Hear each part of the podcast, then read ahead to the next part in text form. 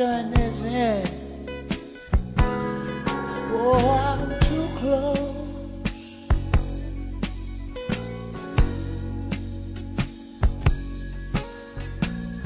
To shaking hands with all my, my, my, my, my, my friends. You know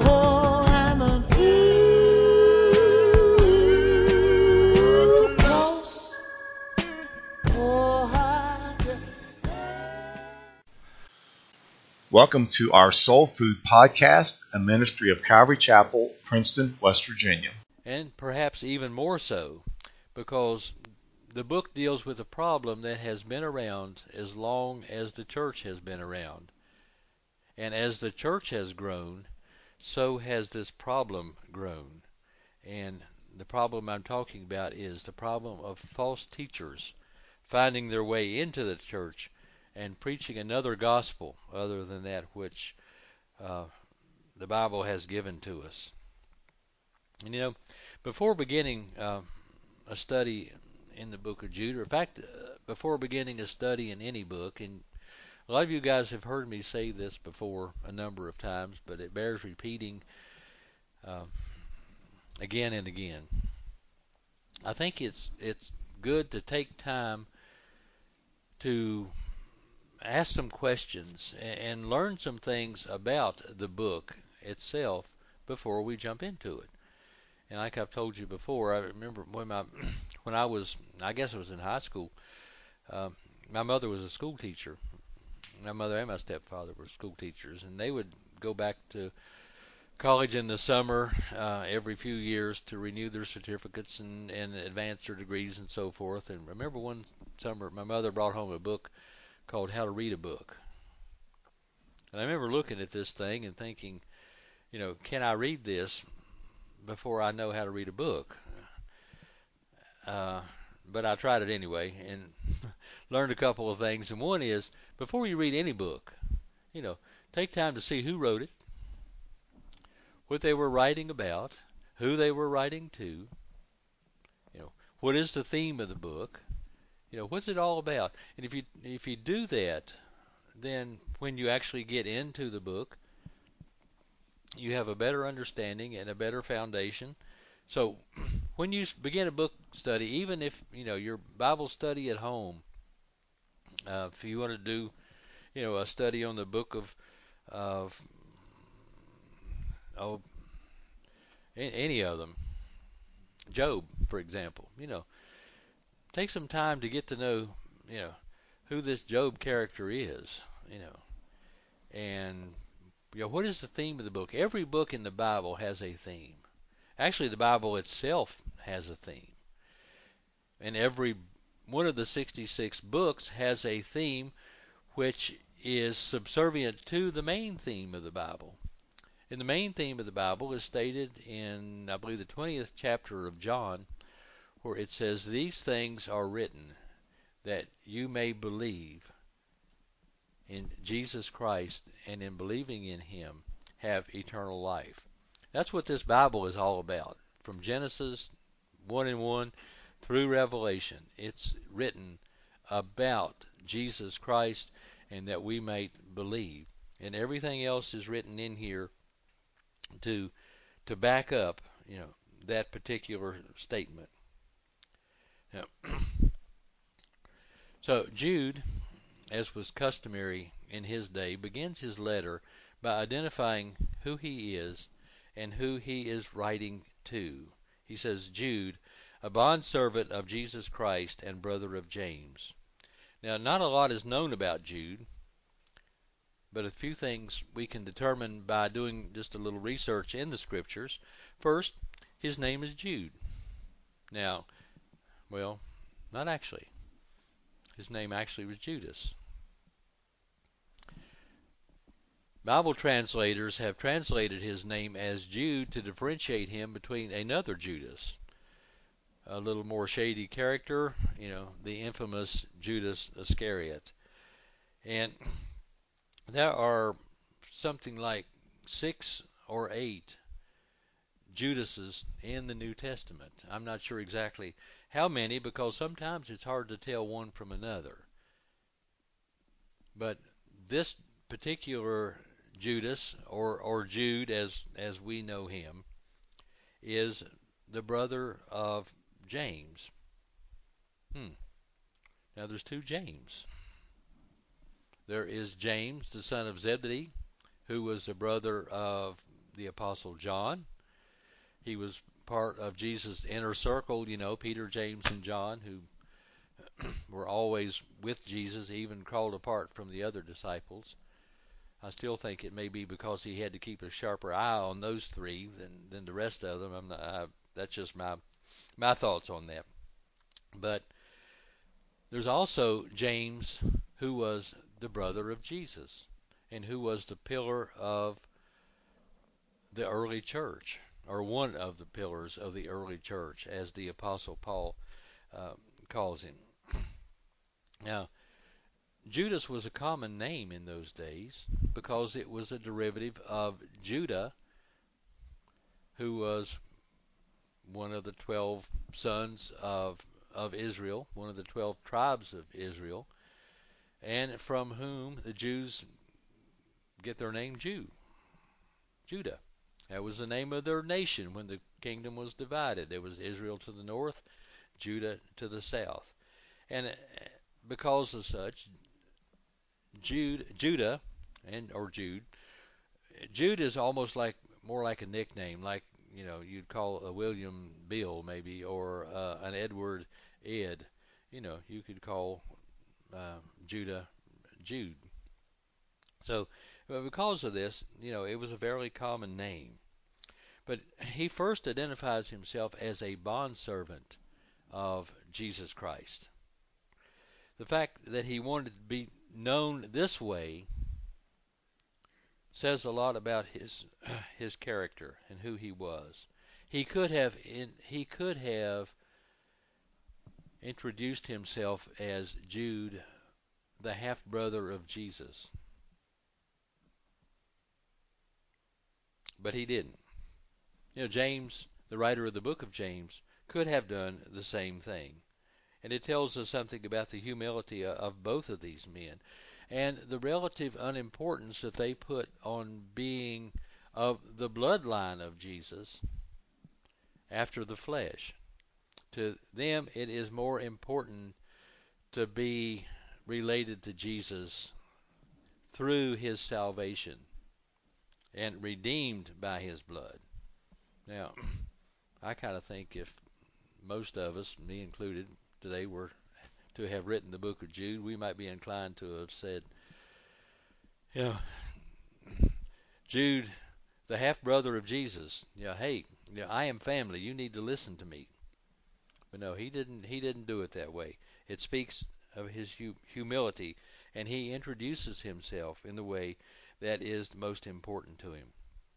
David Guzik, in his commentary on, on the uh, book of Jude, makes this observation.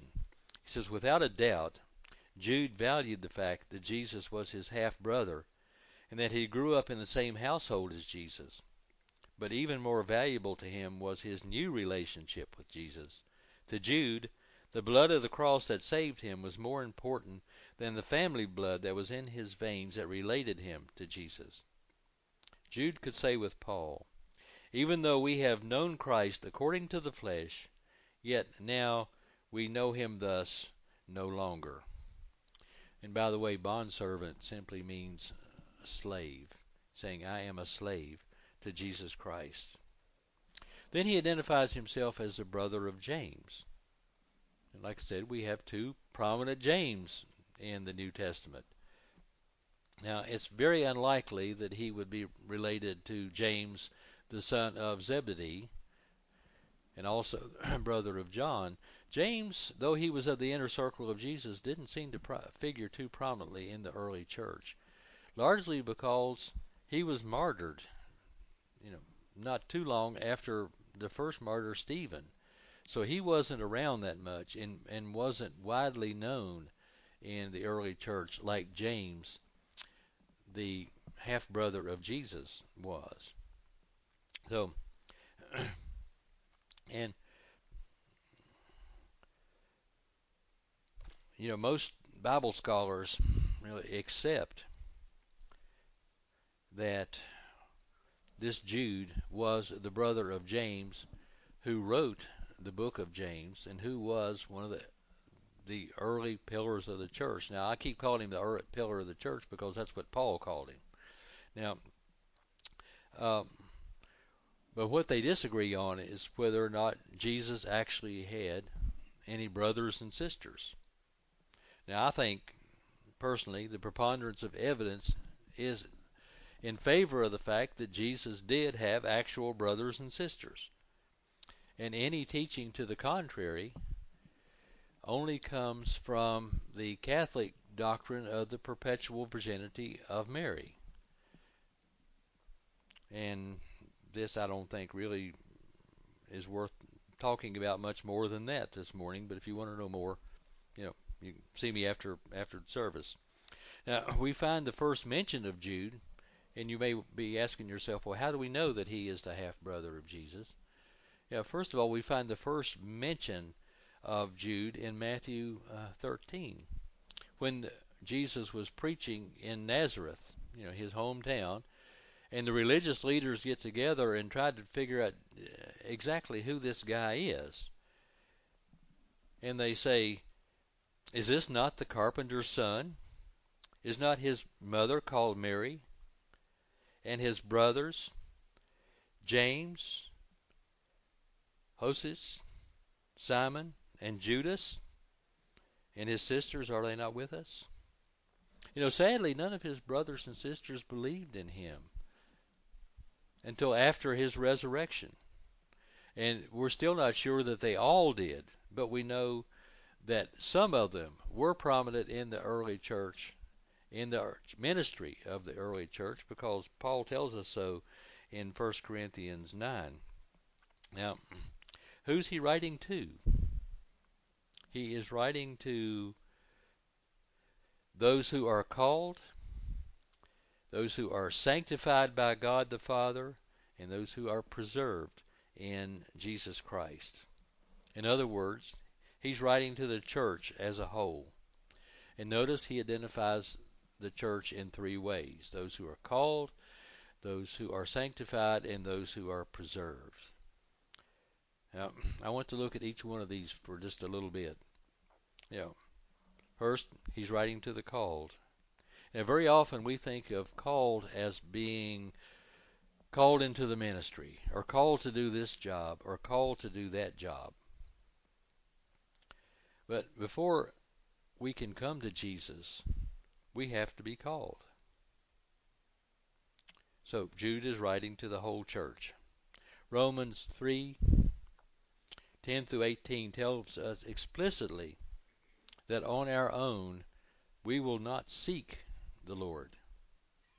And unless the Holy Spirit draws us, we are not going to come to Him. We can't come to Him. We won't want to come to Him unless the Holy Spirit draws us. John 6:44 says, "No one can come to me unless the Father who sent me draws him, and I will raise him up in that last day." Romans 8:28 through 30. And we know that all things work together for good to those who love God, to those who are the called according to his purpose. For whom he foreknew, he also predestined to be conformed to the image of his Son that he might be the firstborn among many brethren. Moreover, whom he predestined, these he also called. Whom he called, these he also justified. Whom he justified, he also glorified. Now, I'm not saying that some are called and some are not, that some never have the opportunity for salvation. There is a general call to the world for whomsoever will. You know, I like the way that Chuck Smith explains this. He says, Are you worried about not being called? Does it bother you if you haven't been called? He said, All you have to do is accept the Lord, and you'll find out that you were called. If you don't want to accept the call, why bother? Why worry about it? Now, he's also talking to the sanctified. Now, to be sanctified simply means to be set apart for a special purpose. 1 Corinthians 1 and 2. To the church of God which is at Corinth, to those who are sanctified in Christ Jesus, called to be saints, with all who in every place call in the name of Jesus Christ our Lord, both ours and theirs. Now, everyone who is in the church is sanctified, set apart for a special purpose. Now, it's up to you to determine your purpose and to fulfill your purpose. But each one of you has a job in the church to work out what God has set you apart for. Of course, He has set you apart to be His ambassador here. He has set you apart to fulfill your part of the Great Commission, to go into all the world, and that, in your case, may just be your little community, but to spread the gospel. We are all set apart, sanctified for a purpose. Now, I'm not going to go into sanctification a whole lot this morning, but it is also an outward working of that calling, or an inward working of that calling. You know, the calling began our, our walk with the Lord, but our sanctification is a working out of that calling. Finding out exactly what it is that the Lord wants us to do. Getting to know Him. Getting to learn who He is and to follow Him better and, and closer. And our main purpose in all of this, though, is to be faithful to Him, faithful to what He has called us for, and then preserved. John records uh, Jesus' words in uh, John 10, 18, 10, 28, I'm sorry. He says, And I give them eternal life, and they shall never perish, neither shall anyone snatch them out of my hand. My Father, who has given them to me, is greater than all, and no one is able to snatch them out of my Father's hand. I and my Father are one. And of course, when it comes to being preserved, one of my favorite passages, if not my favorite passage, is Romans 8:35 and the verses following, where where the apostle Paul writes, "Who shall separate us from the love of Christ? Shall tribulation, or distress, or persecution, or famine, or nakedness, or peril, or sword?" As it is written, For your sakes we are killed all the day long. We are accounted as sheep for the slaughter. Yet in all these things we are more than conquerors through him who loved us. For I am persuaded that neither death, nor life, nor angels, nor principalities, nor powers, nor things present, nor things to come, nor height, nor depth, nor any other created thing shall be able to separate us from the love of God which is in Christ Jesus our Lord. Now, I don't know about you, but personally, I do not belong to what uh, Pastor Chris Vanover used to refer to as the church of eternal insecurity. You know, I am secure in Jesus Christ because, like Paul, I can say that I am confident of this very thing that he who has begun a good work in me will complete it unto the day of Jesus Christ. Now, I think these three designations are important to understand as we go into what what Jude is actually writing this letter about. Now, verse 2, he says, Mercy, peace, and love be multiplied to you. Jude is using the traditional uh, Jewish blessing mercy and peace to you. And he makes it profoundly Christian by adding the word love into his greeting. Now, and in the mind of Jude, just adding mercy, peace, and love wasn't enough. He wants it multiplied. adding is one thing, multiplying you get a lot more, you know, a lot quicker. He looked for multiplication instead of simple addition. Now, God's mercy to the undeserving sinner and the peace that results in that mercy are grounded in his love that was manifest in Jesus Christ. As for God so loved the world that he gave his only begotten Son, that whosoever believes in him should not perish, but have everlasting life. Verse 3 Beloved, while I was very diligent to write to you concerning our common salvation, I found it necessary to write to you, exhorting you to contend earnestly for the faith which was once for all delivered to the saints. Now, the majority of translators and commentators treat this passage as if Jude had begun to write to them concerning the common salvation, but had to quit and write this instead because of the urgency of the matter. I don't dispute the urgency of the matter, but but looking at the word diligent and what it means, it makes me think that perhaps his writing concerning the uh, the common salvation was an ongoing process with him, and that you know, he had to interrupt this process perhaps because something more urgent had come up. And I mention this only because I think it's very important that we don't read between the lines and express this as actual fact. We need to take what it says at, at face value. And, well, I could go on about this, but I'm going to resist the urge. But he is he had been writing or was going to write, whichever the case may be, about our common salvation. Now, he's not saying that salvation is common in the sense that it is ordinary. Pardon me for a minute. I have a gnat here that is taking up residence on my either on my Bible or on my iPad screen, and it's it's distracting me immensely. and I can't seem to hit the thing. If I hit him too hard on the screen, I'll, it'll all go away. But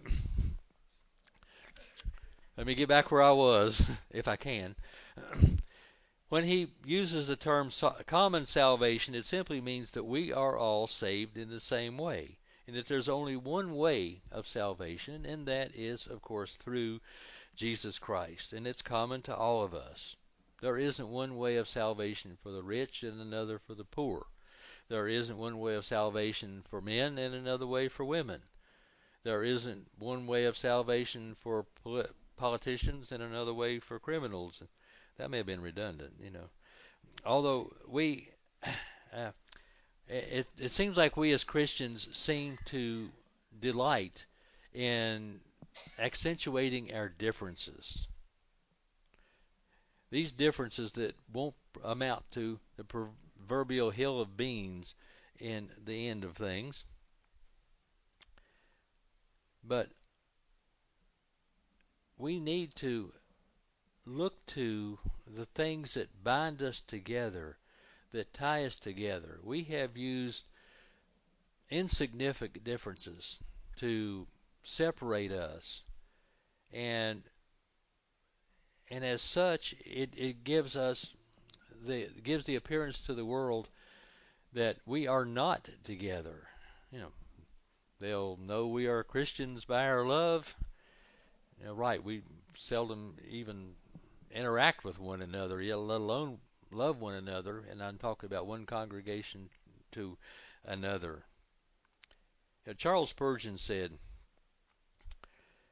Upon other matters there are distinctions among believers, yet there is a common salvation enjoyed by the Arminian as well as the Calvinist, possessed by the Presbyterian as well as the Episcopalian, prized by the Quaker as well as the Baptist, those who are in Christ are more near kin than they know of, and their intense unity in deep essential truth is a greater force than most of them can imagine.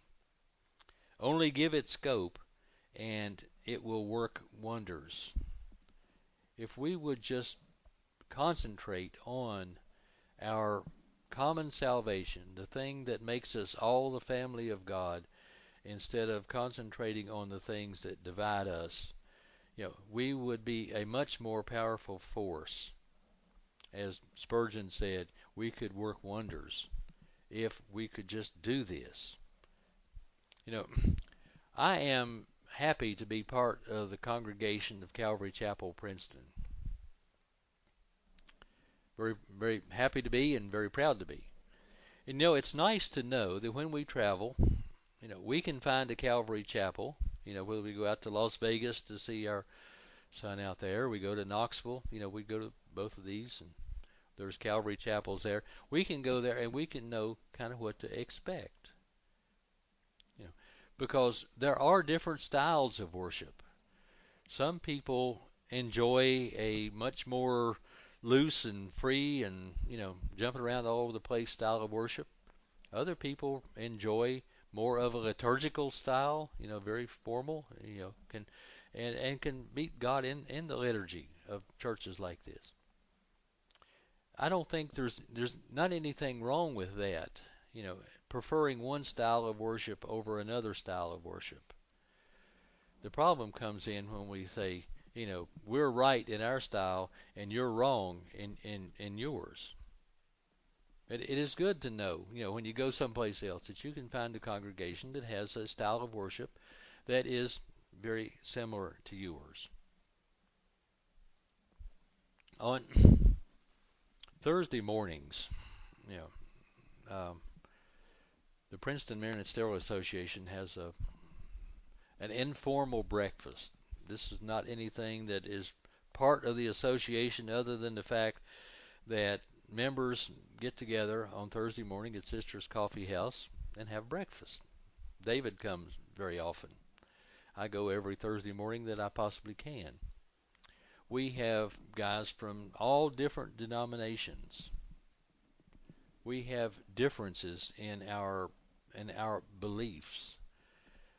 Not not in our practical beliefs, not in our common core beliefs, but in our well, we have some people who are you know, covenant theologians, some who are dispensationalists, maybe, and you know some who who believe in in uh, a pre-trib rapture, some who who believe in amillennialism, and you know all different sorts of things that don't don't matter.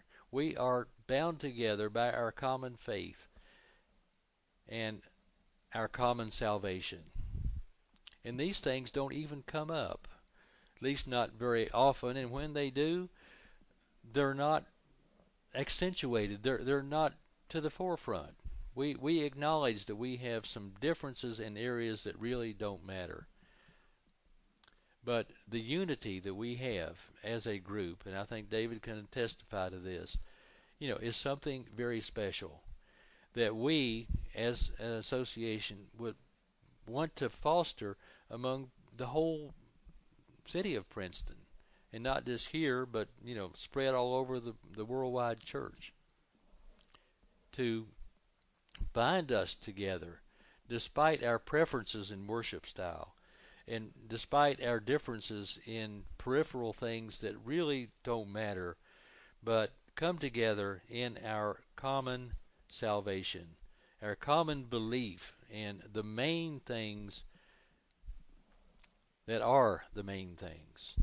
Believing that Jesus Christ is the Son of God, that he was born of the Virgin Mary, that he lived as a man, died, rose again on the third day, ascended into heaven, and sits at the right hand of God the Father. And I'm not going to recite the Apostles' Creed here, but you know we need to remind ourselves constantly that we are part of a big worldwide family, not just of Calvary Chapel, but of the kingdom of God. He said, I found it necessary to write to you to contend earnestly for the faith which was once delivered to the saints. You know, like all the New Testament writers, Jude is very concerned for the health of the church, and he addresses them as his beloved because he does love them, he does care for them. And I believe that the haste in which he was writing uh, to them about their common salvation now applies also to the need that's at hand.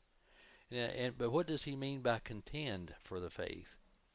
Now, contend is an athletic word, if you will, and it, it means to agonize, and it speaks of hard work. It speaks of something worth fighting for and worth holding on to. It speaks of something that is of infinite value, something that is worth being guarded. I remember some years ago, I'm sure Gloria remembers this, being in Miami Beach and going to a mall. To get into the mall, just to get into the parking lot, we had to go through a guardhouse to be checked in. Once inside the mall, there were lots of jewelry stores and stores with expensive stuff, and they all, each individual store had an armed guard in the doorway, not at the doorway, standing in the doorway. Why? Because what was inside was extremely valuable. Talk about feeling out of place somewhere. I felt totally out of place in this mall. but, you know, we went there because it was just kind of an adventure. But, you know, we have within us something that is far more valuable than anything in those jewelry stores. That is our salvation, that we need to guard seriously, to take seriously. Now, I just said a few minutes ago that we were preserved in Christ. And we are, you know.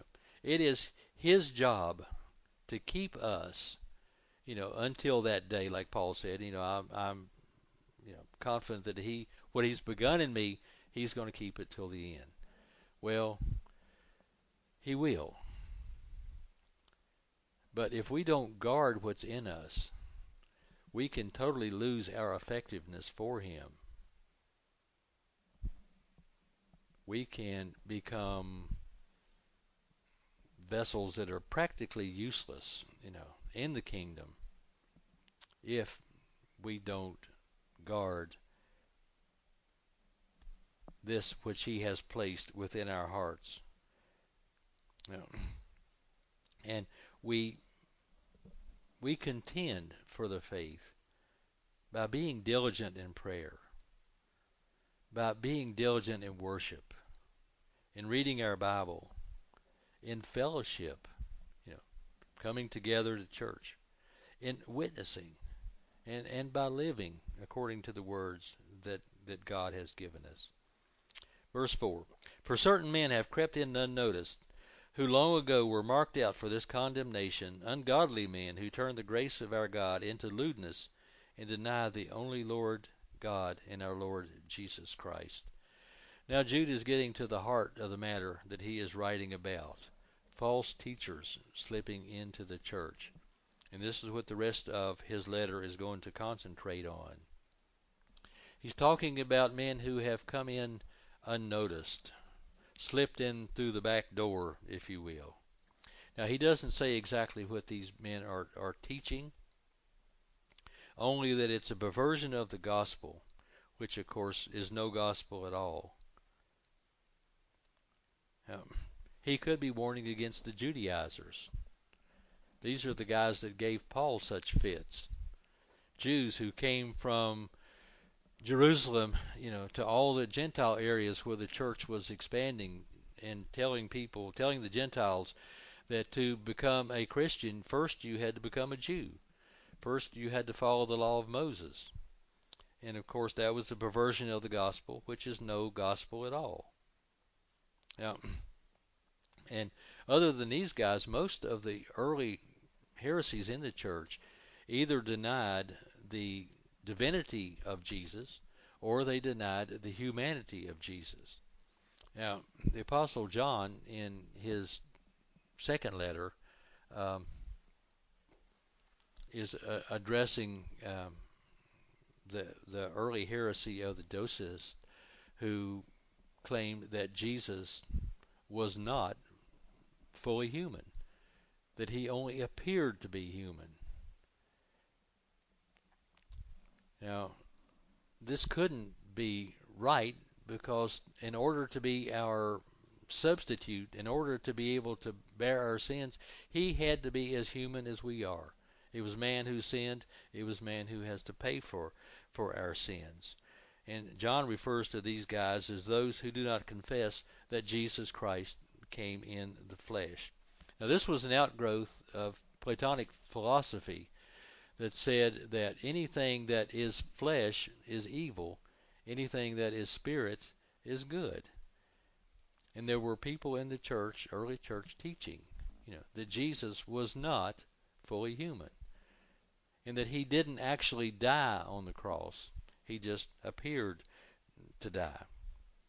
Now, later, it was switched over to the Arian heresy, uh, saying that Jesus was fully human, he wasn't fully divine. And of course, if he wasn't fully divine, then his substitution for us on the cross would not be effective because it wouldn't be a perfect sacrifice. And actually, this heresy is still alive and well today in the form of Jehovah's Witnesses. Now, I don't have time to go into any more of the heresies that plagued the early church. I just want us to heed the warning of Jude and be aware that there are false teachers out there. I don't think anybody would would argue with that point. I mean, we know that they're there, but are they within the church? Yes, way too many.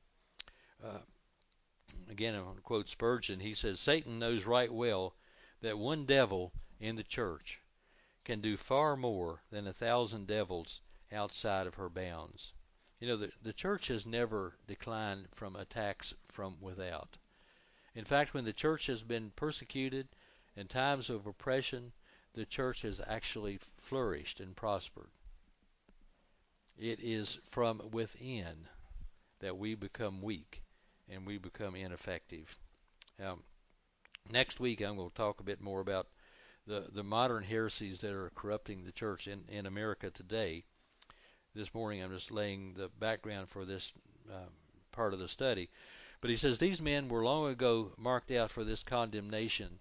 Now, marked out means written about he's not saying that they they were predestined to, to have to do this. He's saying that it was prophesied that this was going to happen, that these guys were going to slip in. These guys were going to turn the grace of God into lewdness and deny the, the only Lord God and our Lord Jesus Christ. You know, these are men who have never known the saving grace of Jesus. They just know enough of the language to fool those who are not knowledgeable enough in the teaching of Jesus and his apostles.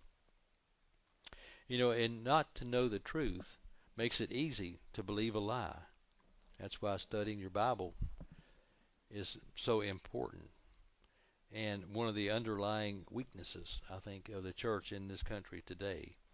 Now, the term lewdness, you know, we usually think of in the context of uh, sexual immorality or sexual deviancy or something like that. But here it means sin that is practiced without shame.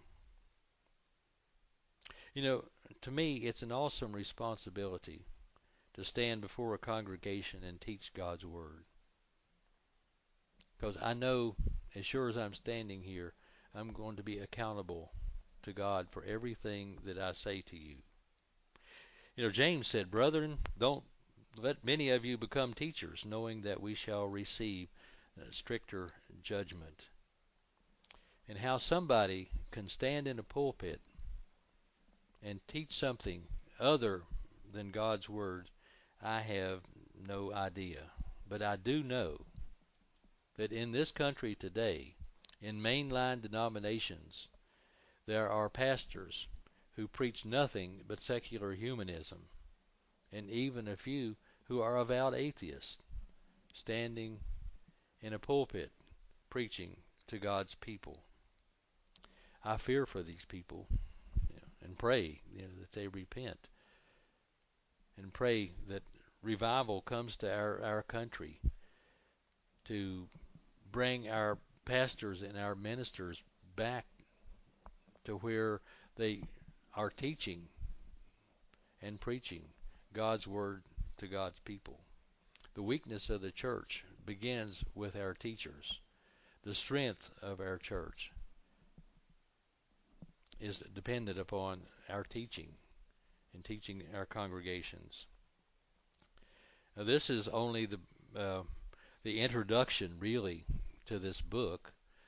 When Pastor Bill first asked me to uh, teach uh, this Sunday and next, I thought, well, first I thought I'll do the whole book in one Sunday, and that thought lasted maybe 15 seconds, and then I thought, well, I'll do it in two. Maybe I will, and maybe I won't. We'll see how far we get next time. But I would, if you would, take time between now and next Sunday and read the book of Jude. It's only 23 verses. It won't take long. That'll help you be uh, a little more prepared for uh, what we're going to talk about next time. So, Roy, you have the closing song. Oh, I was about to forget. Come on up. Uh, David?